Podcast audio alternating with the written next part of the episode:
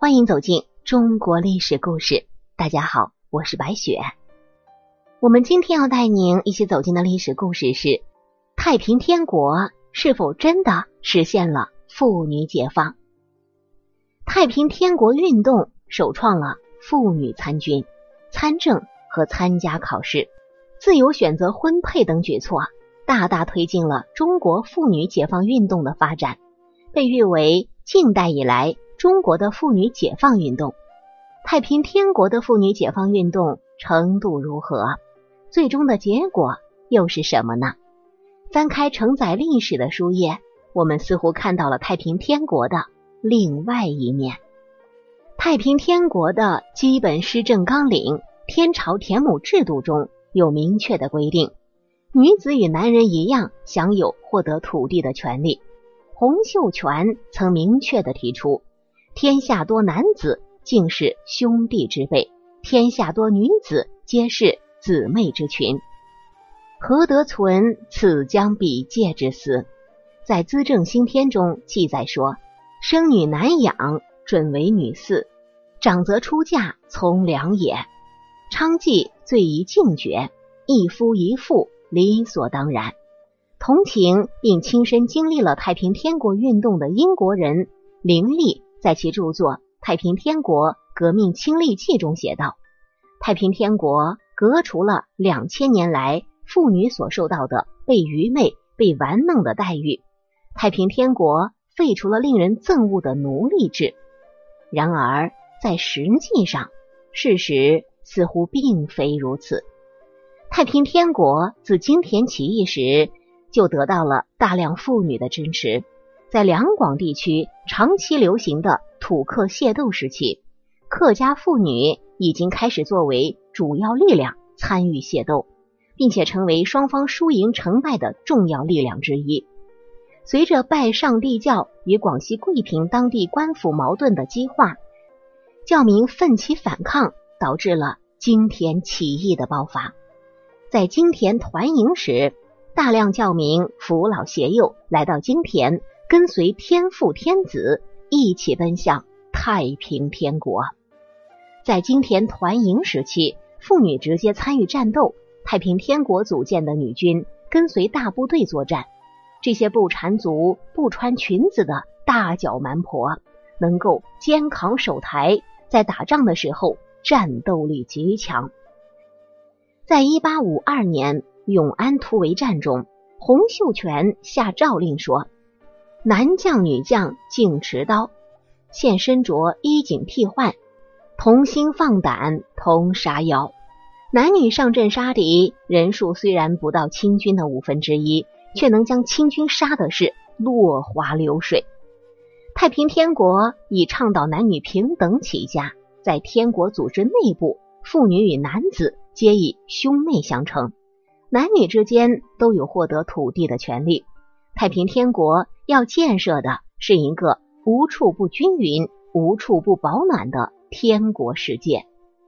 在金田起义至定都天津的这段时间里，太平天国实现了一定程度上的妇女解放。太平天国的兴起得到了无数妇女的支持。太平天国从广西打到南京，进入全盛时期，无不得益于无数的。大脚蛮婆的付出，太平军实行女军制度，多达十四万的女军为太平天国前期的胜利立下了汗马功劳。据《金陵鬼甲纪事略》《金陵杂记》等文献记载，太平军女兵在攻打九江、武昌等地时，曾多次亲自上阵杀敌。著名女军首领苏三娘在武昌战役中。曾亲自带领千余女兵，装扮成男兵上阵支援，杀得清军是落花流水，大败而归。太平军中的妇女，除了直接上阵打仗杀敌的女军外，还有负责后勤、警卫和刺探军情等工作的妇女。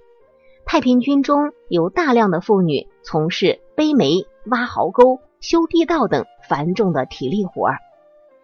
这些干粗活的妇女大多来自于被太平军征服的省份，比如说两湖、江西、江苏和浙江等地，也有不少是来自两广地区的地位较低的大脚蛮婆。据亲人谢介鹤的《金陵鬼甲纪事略》一书记载说，咸丰三年，太平军征召大量妇女在金陵东门外挖壕沟、背竹签、修阵地，人数最多时达到两万余人。因为每天劳累而死的人时有发生。在修建天王宫时，洪秀全征召了大批妇女抬砖挖沟，从黎明。一直干到黄昏。当太平军从江西运来粮食接近南京城时，太平军驱赶妇女出城背米，一直到傍晚的时候才得以休息。不少人因为不堪忍受，被迫自缢和跳河自尽。妇女为天国的基业立下了汗马功劳，尤其是被掳掠来的江南女子，她们裹着三寸金莲，还要在烈日下背负重物。挖沟搬砖，被虐待致死者更多。太平天国内部的妇女平等，似乎只对地位较高的两广的大脚蛮婆有效。这双重标准害惨了无数的江南妇女。妇女解放一说，在今天看来，似乎有些不符其实。太平天国实行严格的男管女管制度，男女分管制度让太平军。打破了对家庭固有的体制，男女之间只有天国，没有小家；夫妻之间、爱人之间不敢有私合，甚至不敢有亲昵的行为。如果因为违反天条，将被处以极刑。传言啊，萧朝贵的父亲萧玉胜及其后母就是因为私会被人发现后处以极刑的。当时检举人将情况报到萧朝贵处，萧朝贵对生父平日里偏心兄弟本就不满，于是对父母说：“父母不遵天条，便不足以为父母也。”随即，萧朝贵的父母被处死。由此可见，西王萧朝贵的父母下场尚且如此，平民百姓人家更是不敢越雷池半步，被抓住者的下场。是可想而知的。太平天国前期，天国诸王尚且能够严格的遵守男管女管制度，以身作则。但是在定都南京之后，诸王渐渐失去了与将士们同甘共苦之心。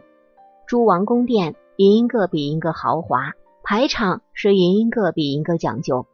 一八五六年，一个外国人在东王府外看到了。令人惊讶的一幕：东王府内外大约有五百个妇女，有的是送信的，有的是做饭的，有的是做鞋的，等等。每天早上八点钟，大约有八百至一千名衣着华丽的女子跪在东王杨秀清的面前听候使唤。仅东王杨秀清的府里就有一千余人，整个南京城中有多少妇女？这个数据。显然不小。定都天津之后，宫中的女官婢女越来越多。洪秀全等诸王将革命抛之脑后，纷纷带头享乐。据《金陵杂记》《天赋圣旨》等文献记载说，幼主有八十八个母后，平时不准与母亲姊妹见面。定都天津之后，昔日同甘共苦、一起战斗的妇女姐妹。成为了三从四德、三纲五常束缚的女奴。洪秀全一直喊着要打倒封建礼教，却用封建礼教来约束奴役众多的妻子。洪秀全曾这样说：“妻道在三从，勿为而夫主。聘妻若思臣，自求家道苦。无论大小事情，只有媳错，无爷错；只有婶错。”无哥错。为了约束后宫八十多名妃嫔，洪秀全制定了十该打来约束妇女。这十该打包括起眼看丈夫、问王不虔诚、沿左向右望等。据《天赋圣旨》记载说，洪秀全曾用靴子的尖头踢怀有身孕的王娘，杨秀清为此借天赋下凡。杖责洪秀全。可见啊，后期的太平天国妇女依然没能逃出被沦为玩物的悲惨命运。除此之外，还有大量的印记、服侍婢女充斥各宫各府，数千个王爷和成千上万的丞相、军师等官员所拥有的艺妓、服侍婢女的数量更多。打下武昌之后，洪秀全专门挑选了六十名年龄在十五岁左右的美丽少女充斥后宫。建都天津之后，所有少女闺女俱被天王选用。江宁人李龟池曾利用一个陪睡侍寝的女子作为贿赂，向世王李世贤行贿。忠王李秀成打下苏州之后。苏州城中漂亮的人妻少女皆被贼目所占。此外，女馆中的女子常被作为礼物送给有功的将士，有的甚至用女子作为诱饵，诱惑清军前来归降。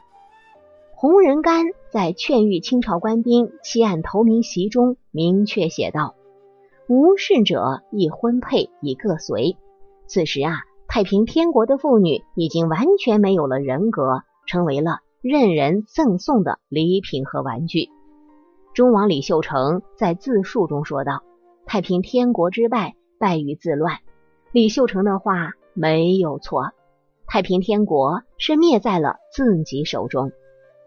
长年累月的折腾，南京城内妇女人口锐减，清军江南、江北大营的长期围困。和天津城内无休止的骄奢淫逸，大量人口纷纷潜逃出城，不堪奴役和压迫的妇女，一些跟着残兵逃出城去，另一些人则在不断与清军的作战中被毁灭。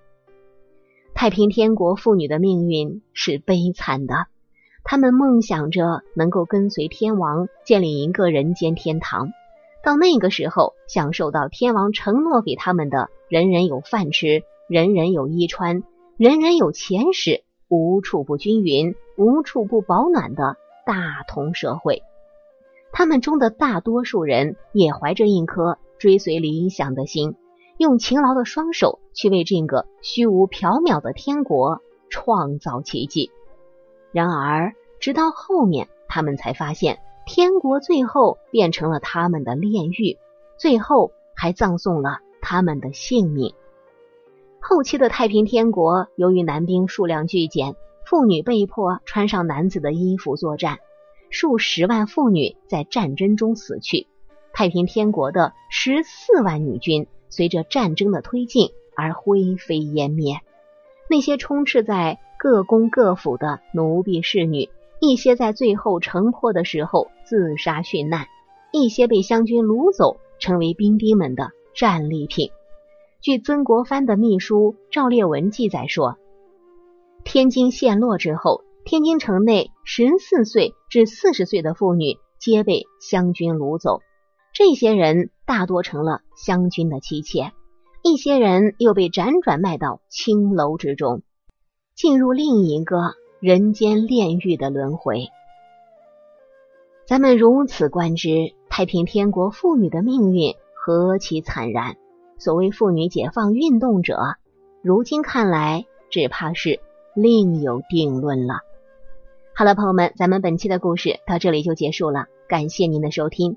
喜欢的朋友欢迎点赞转发，也欢迎您评论留言。